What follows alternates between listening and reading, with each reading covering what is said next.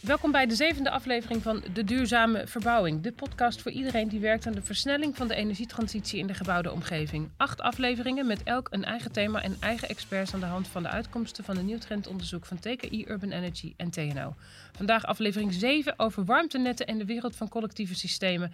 Aan tafel zitten Robert-Jan van Egmond, programmamanager duurzame warmte en koude bij TKU Urban Energy. En Harmke Bekkema, trekker van het thema collectieve warmte bij Uptempo. En ik ben Mariette Heijns. Robert-Jan, dit is de vierde podcast over warmte in het rijtje. Vandaag zijn het collectieve warmtesystemen. Heb je zelf ook een collectief warmtesysteem?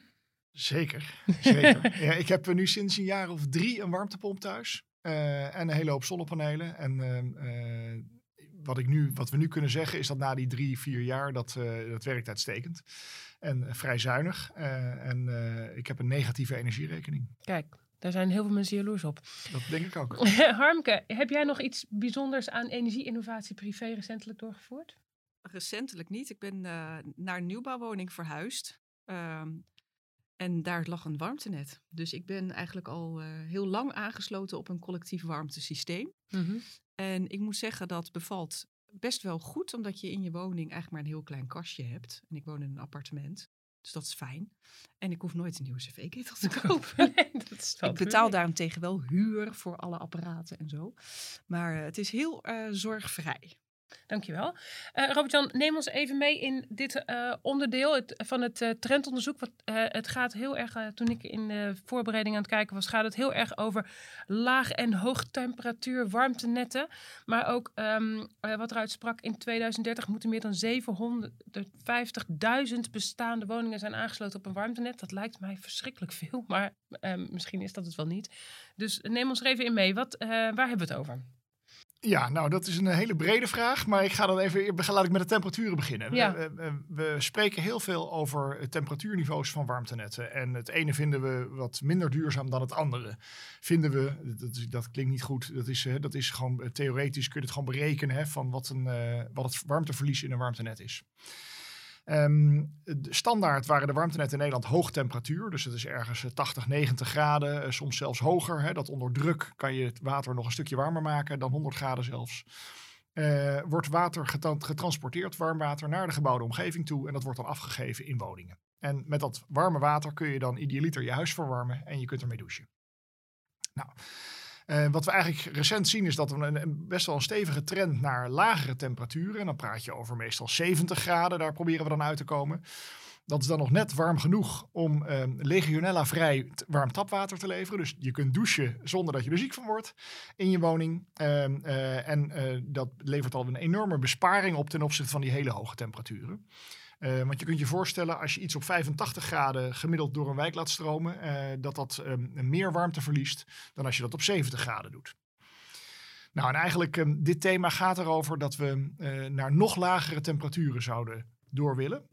omdat heel veel woningen, en uit allerlei recent onderzoek blijkt dat 60% van de woningen al LT-ready is. Dat noemen we dan klaar om met een lage temperatuur op de koudste dagen warm te kunnen houden. Uh, en dat praat je over een graad of 50, 45, 50 graden wat je uh, nodig hebt. En dan heb ik het niet koud. En dan heb je het niet koud in je woning. Althans, in 60% van de woningen is dat zo. Uh, dan is er ook nog een heel deel van de woningen waar je het dan koud krijgt. Um, en eigenlijk... Aan het einde van de leiding zitten die zeker dan, of niet?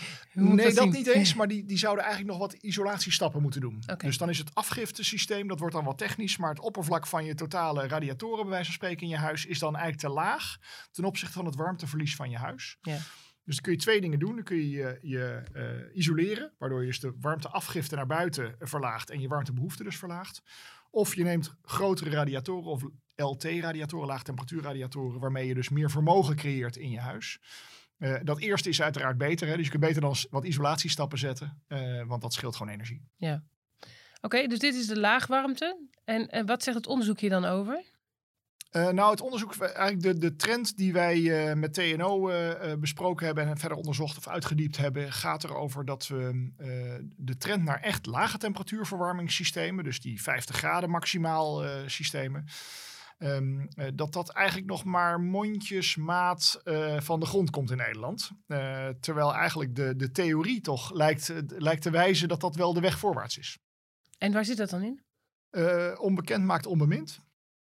Eh, die lage temperaturen die hebben niet alleen als voordeel dat je minder warmteverlies hebt in je net, maar ook dat je lokale bronnen veel makkelijker kunt gebruiken. Dus bijvoorbeeld aquathermie of eh, wat eh, ondiepere geothermie, om het maar even zo te zeggen. Mhm. Die kun je veel makkelijker toepassen in laagtemperatuurverwarmingssystemen. Wat we, wat we zien in Nederland is dat het aantal netten op lage temperaturen, dat dat maar mondjesmaat van de grond komt. Er zijn een paar eh, geëigende voorbeelden, eh, maar dat, dat gaat nog niet hard. En omdat we aan de vooravond staan van een enorme opschaling van warmtenetten, in het klimaatakkoord staat dat we nog eh, tot 2030 nog een dikke- 750.000 bestaande woningen moeten aansluiten op een warmtenet, had ik eruit gevist. Exact. En de, eigenlijk wat we zien is dat in de afgelopen paar jaar dat het aantal aansluiting, nieuwe aansluitingen op warmtenetten eerder is afgenomen dan is toegenomen. Eh, zeker nu omdat Jette een, een wat nieuwe regelgeving heeft afgekondigd. ja. Ehm, eh, zijn we in een soort complete chaos, een soort vacuüm eigenlijk terechtgekomen. Eh, en is dit wel het moment om met elkaar te besluiten van wat is nou de manier waarop we dan door willen stappen. En al die woningen willen gaan aansluiten. Ja. Nou, en daar gaat eigenlijk dit thema over. Dus in het rapport hebben wij gezegd van nou, het schiet nog niet echt op. Waar ligt dat nou eigenlijk aan? En wat is nou de rationale der dingen? Hè? Van wat is, nou, wat is nou duurzaam? ja. En waar ligt het aan? Enlighten ons. Ehm, nou, het, ligt aan de ene kant dus onbekend maakt onbemind. Ja. Want de- traditioneel de warmtebedrijven in Nederland eh, waren gewend om eh, vanuit één grote centrale bron. En daar was altijd heel veel warmte. Sterker nog, dat was op hele hoge temperaturen. Dat gaat vaak om het verbranden van afval of een, een gascentrale of wat ook. Dat waren ze gewend en was het geen probleem om die hoge temperatuur te leveren. Nou, met, met duurzame bronnen werkt het eigenlijk andersom. Daar beginnen we op een hele lage temperatuur en moeten we een beetje opwaarderen. Maar dat wil je zo min mogelijk hoog doen. Ja. En dat doen we dan vaak met elektriciteit. eh, om eh, zo min mogelijk eh, bij die ma- het maken van die warmte te verliezen. En onderweg zo min mogelijk te verliezen. Dus dat is een hele nieuwe trend en een, echt een, een diametraal andere manier van denken. Mhm. En ik vermoed dat het gewoon tijd nodig heeft om dat te laten inzakken bij alle professionals. Het vertrouwen te krijgen in woonwijken. ehm, nou, al die zaken. Armke, wat zie jij daarvan bij Up Tempo, waar jullie bezig zijn met eh, dit soort versnellingstechnieken ook uit te rollen in de wijken? Ja, want in de praktijk zie je daarbij ehm, dat eh, inderdaad projectleiders of adviseurs, ontwikkelaars, gemeenten eh, in eerste instantie wat huiverig zijn over is dan het comfortniveau wel genoeg? Hè? Krijgen de mensen het warm? Krijgen ze Dat geen is- legionella? Dat is precies, dat is natuurlijk ook super belangrijk. Hè? Laten we wel wezen, het, het gaat wel om ons comfort. En wat, wat je daarbij dan ook ziet, is dat ze eigenlijk nog onvoldoende inzicht hebben, ook in de voordeel van lagere temperatuurverwarming. Ehm, dat dat in de woning ook veel meer comfort kan bieden dan eh, de hoge temperatuurverwarming. Nou, ik weet niet of je zelf wel als ik ben- heb snel last van allergie. Als ik de kachel eh, meteen hoog zet, de cv, dan kan dat soms ook een beetje rare lucht geven in je woning.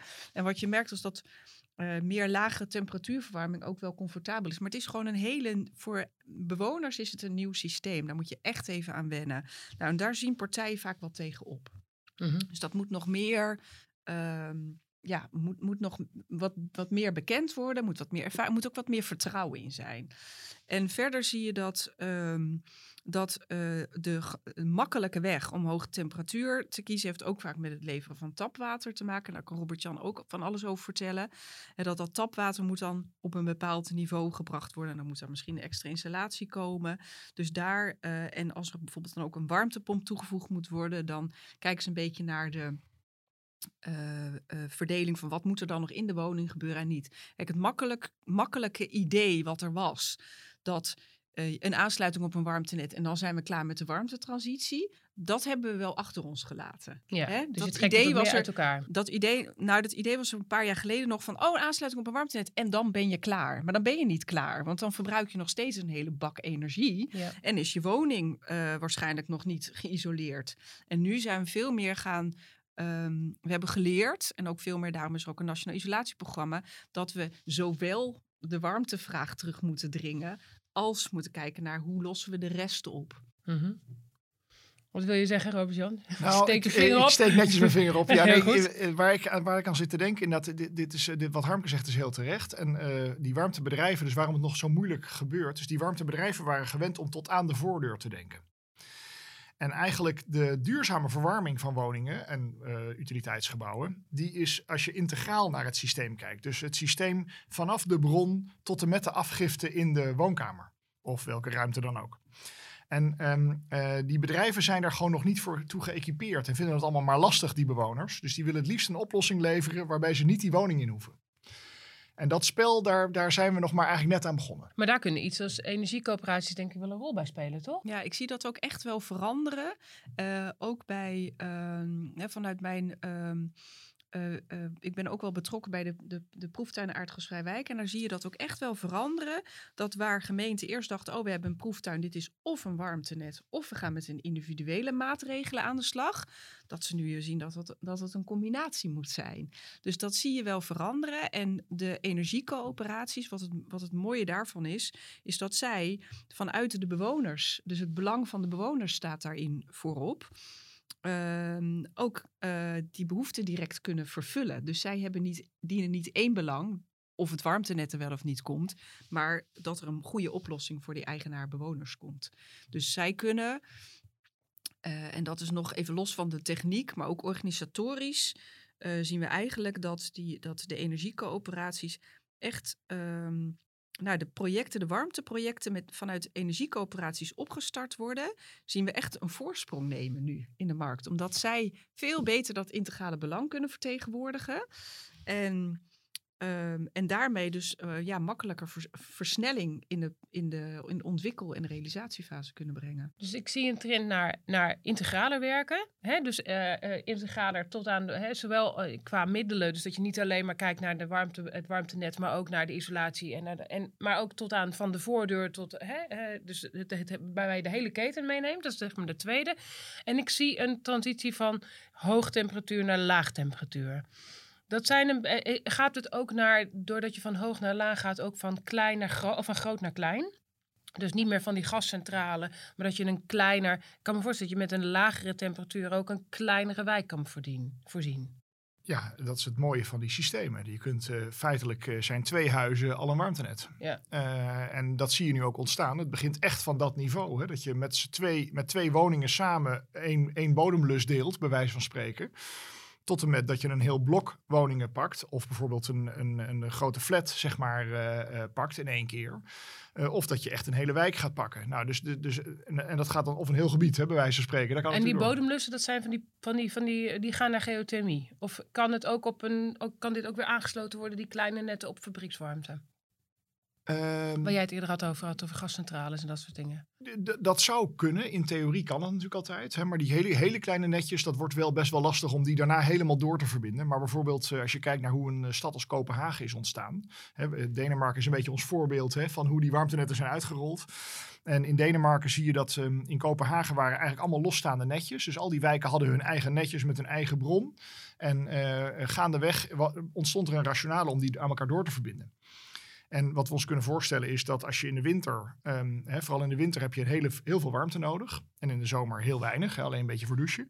Ehm, dat je in de winter eh, wat hulpbronnen in zou kunnen roepen die je centraal zou kunnen inkoppelen. Eh, Ja. Dat hè, van buiten de wijk eh, toch wat extra warmte die wijk in kan brengen. Dat dat weer tot hogere efficiëntie in de wijk leidt. Dus dat soort, dat soort systemen en denken, dat zien we wel. Maar omdat we nog zo weinig warmtenetten in Nederland hebben, is dat nog even plan B.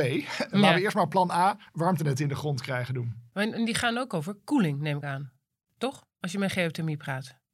Ehm, nou, koeling is een, is een beetje een, een, een heikel punt in, eh, in Nederland. En ook die, weer die traditionele warmtebedrijven, die waren alleen maar gewend om warmte te leveren. Ja. En als je een hele hoge temperatuur naar woningen pompt, dan kun je niet koelen met zo'n warmtenet. Dat gaat niet. Nee.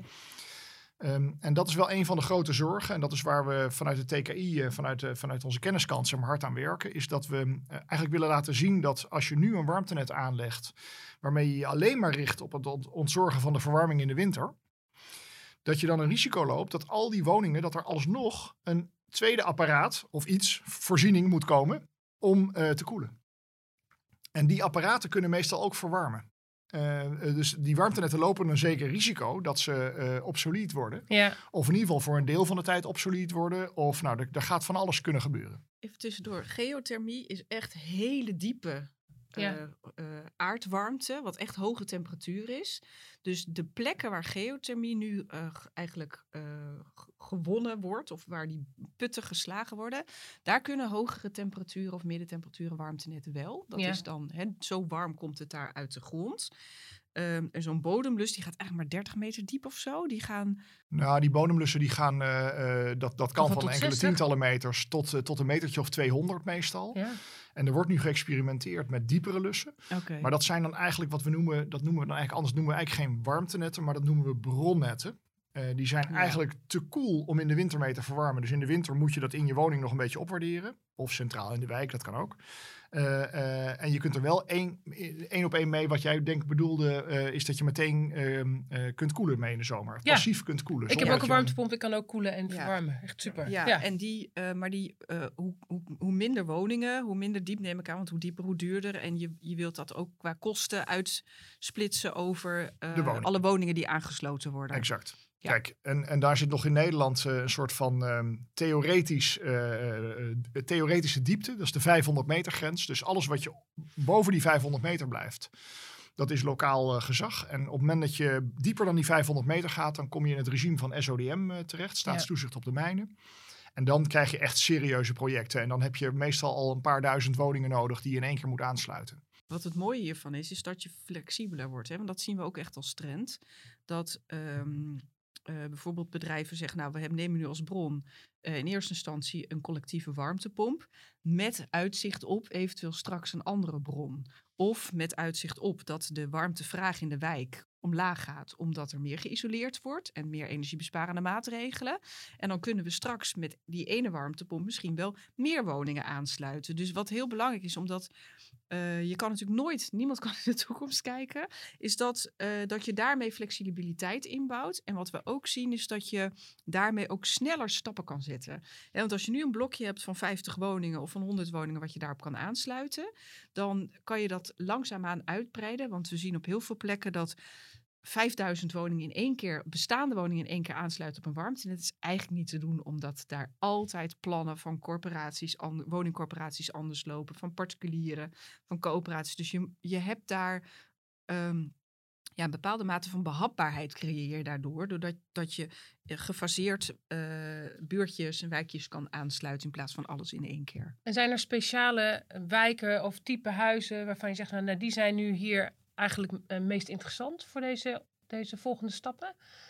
Zoals je bijvoorbeeld uh, um, um, met sommige renovatieconcepten zegt, alle naoorlogse woningen kunnen hier mooi mee aan de slag als je bij een woningbouwcorporatie zit. Maar het is ook een beetje, als je aan het werk bent in deze sector, wie moet nou de eerste stap gaan zetten? Daar zijn we nog heel erg in aan het leren met elkaar. Want dat, dat is in eerste instantie worden de plannen van een gemeente, een woningcorporatie en een coöperatie bij elkaar gelegd. En gekeken, wat is hier het beste? En op sommige plekken wordt gekozen, we, we, sluiten eerst uh, gaan we inzetten op het warmtenet. Vervolgens gaan we kijken of we die warmtevraag terug kunnen brengen door meer op isolatie en, en besparende maatregelen te gaan. Maar ik ken ook een voorbeeld waarbij de gemeente corporatie best wel lang met elkaar in gesprek zijn geweest, omdat de gemeente graag volume wilde voor het warmtenet, dus meer aansluiting. En de corporatie zegt, ja, wij zijn nu eigenlijk aan het kijken naar een uh, label B-renovatie in combinatie met een hybride warmtepomp. Dan ga je voorlopig niet op een warmte. Nee. Dus die plannen moet je bij elkaar leggen en volgordelijkheid daarin bepalen. Um, en dat is uh, heel lokaal afhankelijk. Ja. Hey, en jullie hadden het in het voorgesprek over Crack the Process. Kun je daar nog wat meer over vertellen? Ja, dat hebben wij in het najaar georganiseerd. TKI, uh, Uptempo. Um, um, en ook het programma Aardgasvrije Wijken was erbij betrokken. En het expertisecentrum Warmte. En um, we hebben toen eigenlijk uh, een teams uitgenodigd, integrale teams, die uh, met een warmtenetontwikkeling bezig zijn. Dus met integrale teams bedoel ik de woningcorporatie, de energiecoöperatie, de gemeente, uh, bijvoorbeeld uh, het, waterbedrijf, het waterschap, ehm, als die betrokken is, maar ook eventueel andere partijen, zoals het warmtebedrijf. we hebben gezegd, iedereen die belangrijk is in dit project, die moet komen. Ehm, en toen hebben we ze eigenlijk een dag in een pressure cooker gezet om met elkaar te kijken naar welke beslissingen moet wie nemen en op welk moment. En welke beslissingen moet je samen nemen om tot de handtekening te komen voor we gaan een warmtenet bouwen. Plus uh, we dit en dit is het aanbod aan de bewoners. En uh, die dag die was, uh, hebben wij geïnitieerd omdat we te weinig grip hadden op waarom het nou zo lang duurt om die ontwikkelfase voor een warmtenet door te lopen. We zien dat dat en stond die handtekening er aan het eind van de dag? Wat zeg je? Stond die handtekening er? Uh, ja, nou, we hebben een aantal processen, uh, ja en nee. We, we, hebben een aantal uh, dingen daarin opgehaald hoe het sneller kan.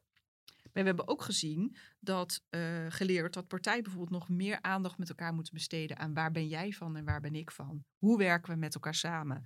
Dus de focus ligt bij uh, projecten heel erg op de business case en de technische oplossing. Daar gaat eigenlijk 80% van de aandacht naartoe en dan 20% van de tijd naar overleggen. En maar eigenlijk moet je aan het begin, dat hebben we geleerd, heel goed die samenwerking en focus op besluiten. In plaats van we moeten dit en we moeten dat. Want dan duurt het allemaal veel langer. Mm -hmm. um, uh, maar jouw vraag was, stond er een handtekening? Ja, er, st er, stond een proces bij elk team van wat ze moesten doen om tot die handtekening te komen. Okay. Robert, hoe vind jij dat? Ja, ik, ik vind die processen uh, machtig interessant. En precies wat Harmke zegt, uh, we kunnen ons helemaal verliezen in technieken en nog leukere technieken. En ik, ik ben daar ook erg van, dus ik vind het ook nog echt extra leuk. Maar wat ik wel zelf ervaar is dat het gaat uiteindelijk niet over de techniek. Het gaat over de reis er naartoe en om met elkaar die handtekening te gaan zetten. Ja. En ik ben een uit, uiterst aardig boekje aan het lezen. Dat heet uh, Altijd Nieuw Gedoe. En dat gaat over hoe je in buurten, zeg maar, uh, de, de, buurten kunt verbeteren. Dat gaat niet over energie, maar dat gaat echt in de breedte over hoe kun je een, een wijk, zeg maar, beter maken. Ja. En daar heb je allerlei niveaus. En dat gaat zeg maar van, we gaan dingen over jullie beslissen. Hè, wat nu toch vaak gebeurt met grote warmtenetontwikkelingen. Of uh, uh, we sturen die bewoners op reis. Uh, gij zult van het aardgas afkomen. Succes. En u krijgt hulplijntjes. En we horen het wel. En wat heel interessant is, is dat zeg maar um, nu creëren we weerstand. Hè, dus door tegen een wijk te zeggen, jullie gaan van het aardgas af en we gaan jullie afsluiten, bij wijze van spreken. Terwijl die andere route creëert energie. Nou, en ik ben, um, ik ben daar wel door geïnspireerd geraakt. Om eigenlijk op een andere manier te gaan kijken naar hoe we die warmtetransitie moeten doen. En zeker, want we weten in Nederland, kijk, nu voor utiliteitsbouw krijg je allemaal eisen. En het lijkt er nu op, zelfs dat de warmtepomp, dat die straks op de EML, weet je jargon, de erkende maatregelenlijst komt te staan. En dat betekent dus dat elk utiliteitsgebouw wat geen warmtepomp heeft, is straks in gebreken. Ja. Um, uh, en op een zelfstandig moment, moet ik dan ook nog erbij zeggen. Niet alleen op natuurlijke momenten. Dat als je gasketel overlijdt, dat je verplicht bent iets anders te doen. Maar dat op een zelfstandig moment, dat je eigenlijk dus morgen dat ding moet nemen. Net als met ledverlichting, daar geldt het ook voor. Ja. Bij woningen kan dat niet. Wij kunnen niet achter de voordeur van mensen komen. Wij kunnen niet bepalen dat daar iets is. Nou, er zit ook allerlei wetgeving omheen. Dus energiewetten en ik weet niet wat allemaal. Ik bedoel, daar ben ik geen expert in. Maar ik weet wel dat uh, uh, er is zoveel wetgeving dat wij ons zo vast hebben gezet, onszelf dat het heel moeilijk is om eruit te komen als je dat van bovenaf weer pro probeert te besluiten over die bewoners. Want dan gaan ze allerlei gaten vinden. En, um, um, dus dat is, dat, ja, dat, is, dat is heel ingewikkeld. Ja. Dus we zoeken eigenlijk naar een soort van koninklijke route. Waarbij we uh, uh, zowel de startmotor, wat vaak maatschappelijk vastgoed, woningcorporaties zijn, die wat groter aandeel Of een gemeente, kan ik me ook nog voorstellen. En de gemeente uiteraard, maar die, Ja. die heeft meestal, dat is, dat is vaak het maatschappelijk vastgoed wat ze Ja. hebben in zo'n wijk. Maar daarna heb je altijd nog zo'n pluk particulieren. En best wel in traditionele of oudere warmtenetten zie je wat ze dan doen is. Dan hebben ze dus die woningcorporatie en eh, wat van het maatschappelijk vastgoed is aangesloten. En die particulieren, nou, een, een paar zijn er aangesloten, maar eh, we gaan verder daar geen moeite voor doen. Dat kost alleen maar geld. Ja. En nu zitten we er toch vanuit een andere route in. We willen dat het duurzaam gaat worden. Dan is het goed als iedereen meedoet, et cetera. Nou, en dat betekent dat je op een hele andere manier dat participatieproces in zult moeten. En dat is een, echt een leerproces. En daarin uh, observeer ik dat we de afgelopen jaren daarin nog heel veel geleerd hebben. Want er is eigenlijk bijna geen gemeente meer die op de manier zoals Robert-Jan het zegt, dat gebeurde wel, naar, naar de particulieren toe gaat en zegt van dit gaat er gebeuren en dan en dan. Um, dus, dus je ziet dat gemeenten daarin ontzettend veel aan het leren zijn over hoe ze dit goed moeten doen. Dat bot, bottom-up is eigenlijk wel ongeveer doodverklaard, zeg maar. dat dat, of nee, top-down bedoel Ja, ik. Top-down is ja, doodverklaard en dat bottom-up het is. Maar daarin is ook nog de, de worsteling van welk type wijk heb je dan. Je hebt wijken waar energiecoöperaties heel erg eh, de kar trekken, zeg maar.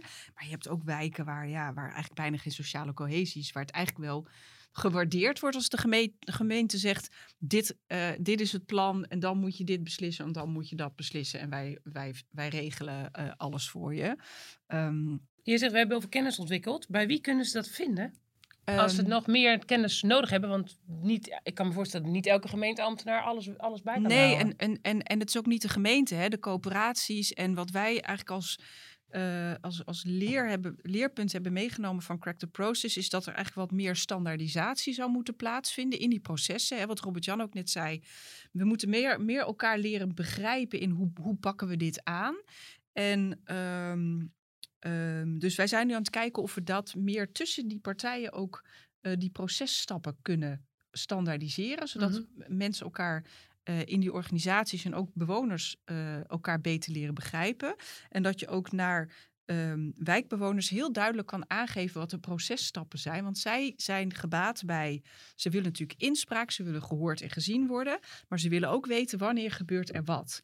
En eh, wat we in de afgelopen, en juist omdat die processen soms zo lang duren, zijn er ook eh, projectteams die eigenlijk de bewoners een beetje kwijtraken. Omdat ze dan een jaar niks horen. Of dat er een probleem ontstaat. Omdat toch de ondergrond niet geschikt is voor een WKO. En er toch een collectieve warmtepomp moet komen. Ehm, dus dat is eigenlijk wat wij nu willen oppakken met een aantal partners.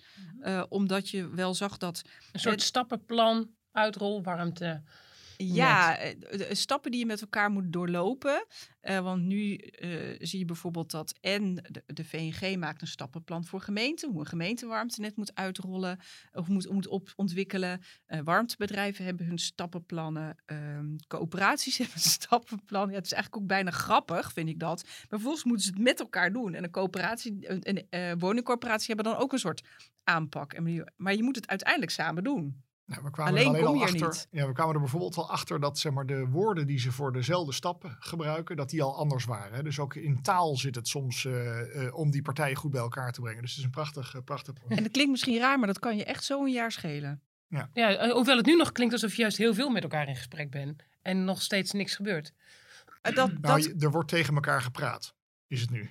Dat is iets anders dan met elkaar in gesprek zijn. Nee, dat is flauw. Maar dit, je, ziet, je ziet echt een ontwikkeling. En dat vind ik, vinden wij wel gaaf. En eh, ehm, er is ook net, zijn er allerlei partijen samen. Die hebben, is het nu samengebracht in het NPLW. Het Nationaal Programma Lokale Warmtetransitie. Dat is 1 januari gestart. Ehm, eh, dat, dat is nu zeg maar, een rondje langs de velden aan het maken in alle gemeentes. Waar zitten nou echte behoeften? Waar moeten we op gaan versnellen? Wat moeten we allemaal centraal gaan regelen? Wel- Welke informatie, eh, standaardisatie? Wat, waar is behoefte aan? Dus dat, dat soort processen die lopen nu. En jij Ja. hoopt dat daar straks uitkomt meer koude, eh, koude netten. Of noem je Nou- laagtemperatuurnetten. En, en weet je wat grappig is? Is dat zeg maar, ik, ik loop daar heel erg op te drukken. Hè, van jongens, let nou op. Ga nou niet een voorziening voor alleen die warmte doen. Maar kijk ook meteen naar koude. Ehm, eh, maar dat maakt het wel weer meteen complexer. Dat is kostprijsopdrijvend. Eh, eh, dus het, het, het, het, is niet altijd fijn, zeg maar, dat ik, daar, dat ik er ben en een probleem weer op, opwerp. Ehm, eh, dus dat is soms ook echt frustrerend. Dat je denkt van ja jongens, maar dit, dit zo'n warmtenet, hè, dit soort infra, die leg je niet aan voor, voor twee, drie, vijf jaar. Dat ligt er 50 jaar. Ja. Hè, net als ons gasnet, dat stamt uit de jaren 60. Hè, dus dat, dat ligt er echt wel eventjes. Ehm, dus eigenlijk zoek je naar toekomstbestendige en toekomstvaste oplossingen. En je wilt eigenlijk iedereen meenemen daarin om dat ook te kiezen. En later dit jaar, in oktober, komt, eh, komt KNMI met nieuwe klimaatscenario's. Mhm. En eigenlijk eh, wat we gaan proberen te doen, is dus een, daar een doorvertaling van te laten maken. Zodat ook veel duidelijker wordt hoe snel en hoeveel het nou warmer wordt in die zomers. Want iedereen kijkt alleen maar naar, oh we hebben straks minder aardgas nodig in de winters, omdat die winters een beetje warmer worden. Dat is waar, wat in de modellen nu allemaal zit. Ja, Maar koude vraag zit gewoon in de modellen niet eens. nee. Eh, dus we zijn eh, met allerlei wetenschappers. Nou, toevallig eh, hebben we weer vanmiddag hebben we zo'n zo'n ronde tafel weer met, met allemaal wetenschappers. Om dit thema weer verder te rollen en te zorgen dat iedereen snapt wat er, wat er op ons afkomt. En we- we zitten nu eigenlijk, we zijn aan het, in, aan, aan, het, eh, zeg maar, aan het investeren met, in de achteruitkijkspiegel. En ik hoop dat we naar voren gaan kijken. Ja, en we zijn ook, want jij vroeg het net ook, hè, van hoe zorgen we nou dat die kennis land, in het veld, Ja. in de markt, Ja. bij al die partijen. nou, daar organiseren we natuurlijk regelmatig dingen voor. En we zijn eh, in netwerken actief eh, om onze kennis daarin te verspreiden. We organiseren vaak webinars. En ehm, afgelopen najaar hebben, hebben, hebben jullie vanuit eh, Urban Energy ook dat event over koude georganiseerd. Hè, klaar voor lager of over lage temperatuurverwarming. En dan merk je toch dat dat langzaam die boodschap wel gaat landen. En dat er dan een aantal gemeenten zeggen: hey, we waren bezig met een, eh, een middentemperatuur ontwikkelen. Maar misschien moeten wij wel gewoon switchen naar lager. Dus je merkt dat dat wel langzaam, eh, langzaam die boodschap gaat landen. Maar dat je daar echt veel over moet roeptoeteren. En veel in netwerken met elkaar over in gesprek moet. Dus eigenlijk vind ik deze tijd in de energietransitie ook wel een ontzettend leuke tijd. Omdat er heel veel, heel snel geleerd wordt. En uiteraard gebeurt het echt wel eens dat je een bepaalde partij onvoldoende of nog niet bereikt hebt. Maar ehm, zo'n zo'n dag als Crack the Process, waar we veel.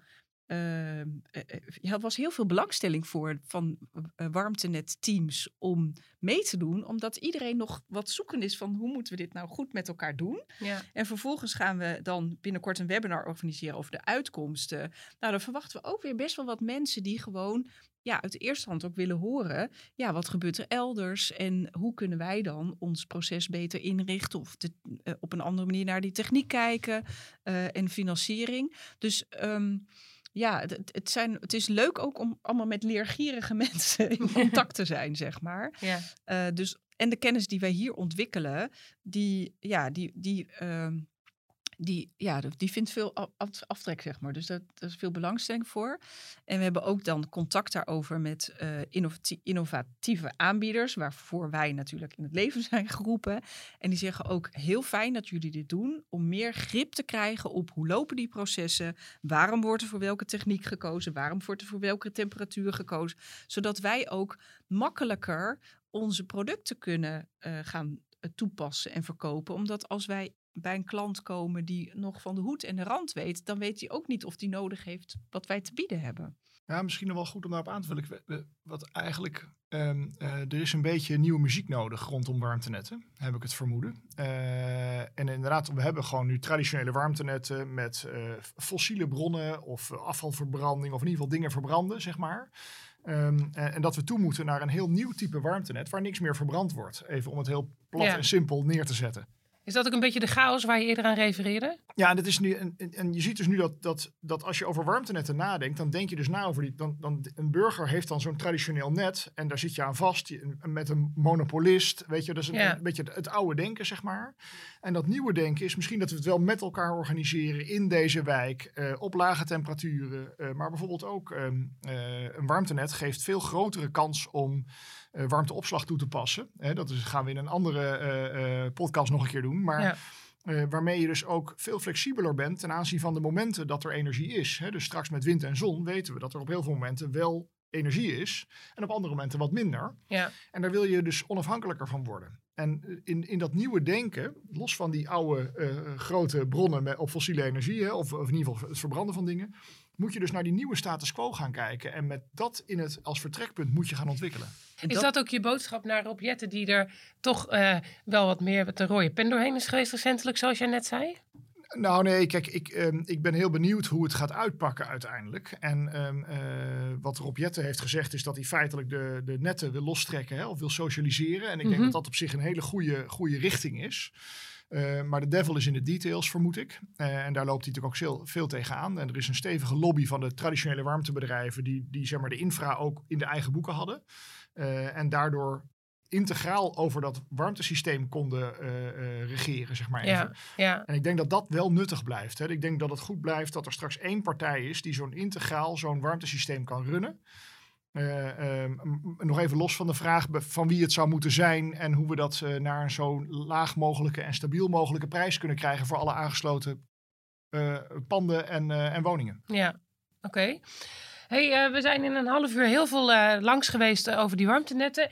Harmke, heb ik nog iets niet gesondeerd wat jij wel belangrijk vindt? Ja, dat wij eigenlijk ook wel in dit proces, want chaos hoort bij transitie. Hè? Dus dit Ja. is echt, deze fase is best wel ook chaos. Dus dat zien we nu ook een beetje in de warmtenetwereld. Dat er daarom dus ook projecten wel op hold worden gezet. Van hé, hey, wat gebeurt er eigenlijk? Er ontstaan nieuwe inzichten. Moeten we die verwerken in Moeten onze... we wachten? Moeten we erop wachten? Ja. Dus je ziet een beetje bij sommige partijen afwachtende houding. En je hebt in zo'n transitie dan ook wel partijen nodig met visie. En eh, die eh, de stap naar voren durven te zetten, zeg maar. Ehm, nou, wij hopen de partij daar ook wat bij te helpen. En wat we ook doen is de partijen die wij zien dat die oplossingen vinden voor, eh, nou, voor bepaalde problemen waar ze tegenaan lopen. Zoals bijvoorbeeld hè, de, de financiering. Dat wij eh, partijen met goede oplossingen daarvoor in de spotlight zetten. Bijvoorbeeld door daar een webinar over te organiseren. Of ze uit te nodigen. Of daar ook aandacht voor te vragen bij, eh, in het, in het, in de, in, bij de beleidsmakers. Dus ik denk dat dat wel... eh, ehm, ja, goed is om nog te benoemen dat dat onderdeel is van ons werk om vanuit ja, ons perspectief, waarin wij zoveel informatie krijgen over al die projecten en bij al die aanbieders wat gaan, dus dan ook ehm, ja, door de oogharen heen bepaalde dingen te zien waarvan je denkt, hé, hey, dit is belangrijk dat we hier een duwtje aan geven. En dat we dat op die manieren proberen te doen. Uh, en dat dat wel ja, richting geeft aan het zoekproces van. ehm, en dat is een hele, ja, ehm, volgens wat ik vind dat een hele eh, mooie taak, zeg maar, die bij ons ligt. Mhm. Ja, en eh, wat we natuurlijk ook veel doen, is het echt het adresseren van de next big things. Dus zoals koude levering, Ja. eh, maar bijvoorbeeld ook het hele power-to-heat verhaal. Dus hoe word je nou flexibel ten opzichte van de momenten dat er energie is? Ja. Eh, en wat is nou de potentie daarvan in Nederland? Dus daar, daar gaan we binnenkort ook weer mee aan de slag. Dus we- je ziet dat, dat we eh, adresseren en we zetten de gave voorbeelden op het podium. En zo creëren we ook wat enthousiasme eh, going forward, zeg maar, in die energietransitie. En inderdaad, de, eh, de, het succes van de individuele route, dus van hybride warmtepompen of all-electric warmtepompen, maar ook allerlei andere elektrische vormen wellicht. Ehm, eh, dat succes is natuurlijk enigszins gevaarlijk, want dat betekent dat we echt helemaal naar elektrisch gaan. Eh, en eigenlijk dat warmtenet, dat lijkt op heel veel plekken toch een hele nuttige bijdrage te kunnen leveren aan die flexibiliteit in de totale energietransitie. Eh, opslaan in warmte is het eh, goedkoopste van alle energieopslagvormen. En we zoeken dus eigenlijk ook een beetje naar de why van het warmtenet soms. Hè? Dus Ja. ehm, wat Harmke net al zei, hè, van dat warmtenet waar, waar zij zelf eh, met haar appartementen in- aan vast zit, is heerlijk, want in je woning is er niks aan de hand. Hè? Dus Ja. eh, je hoeft niks te doen. Maar het is wel als ik nu op gas had gezeten daar en ik had een aanbod gekregen van, eh, om 8000 euro te betalen om aan te sluiten op het warmtenet en mijn woonlasten zouden hetzelfde blijven, zou ik het denk ik niet doen. Nee. En nee. dat merk ik dat die propositie voor, voor eigenaren, die moet aantrekkelijk zijn. En dat betekent ook ergens dat hè, als je een aanbod doet voor eh, woningisolatie, wat 8000 euro, ste- ga 8000 euro investeren in woningisolatie en daarmee bespaar ik op mijn energierekening en win ik aan comfort. Of een aansluiting op het warmtenet. Hoef ik nooit meer na te denken over onderhoud aan mijn cv-ketel of een nieuwe cv-ketel. Oké, maar verder Ehm, ja, is dat wel een afweging die gemaakt moet worden? Wat, wat is de, de, de gain voor de, voor de bewoner? Ja, ja, ja, hoe ga je het daar verkopen? En Ja. soms zien eigenaarbewoners ontzettend op tegen gedoe. Hè? Dus het maar even goed een aansluiting op een warmtenet krijgen is ook een klein verbouwingje. Ja, ja. Eens. Dus dat, Dus is, het- dat zien dat is een- iets ja. waar we nog echt aan het leren zijn hoe we dat eh, goed kunnen doen. En er zijn een paar initiatieven. Wat ik bijvoorbeeld echt mooi vind, is dat er bepaalde eh, wijken bezig zijn om die collectieve voorziening parallel aan het individuele te ontwikkelen. En dus dat je bijvoorbeeld lid kan worden van een eh, coöperatie die jou helpen om en je woning te verduurzamen en ook gaan kijken welke warmtevraag blijft er over en hoe kunnen we dat collectief realiseren. Ja, ik denk dat daar toekomst in zit.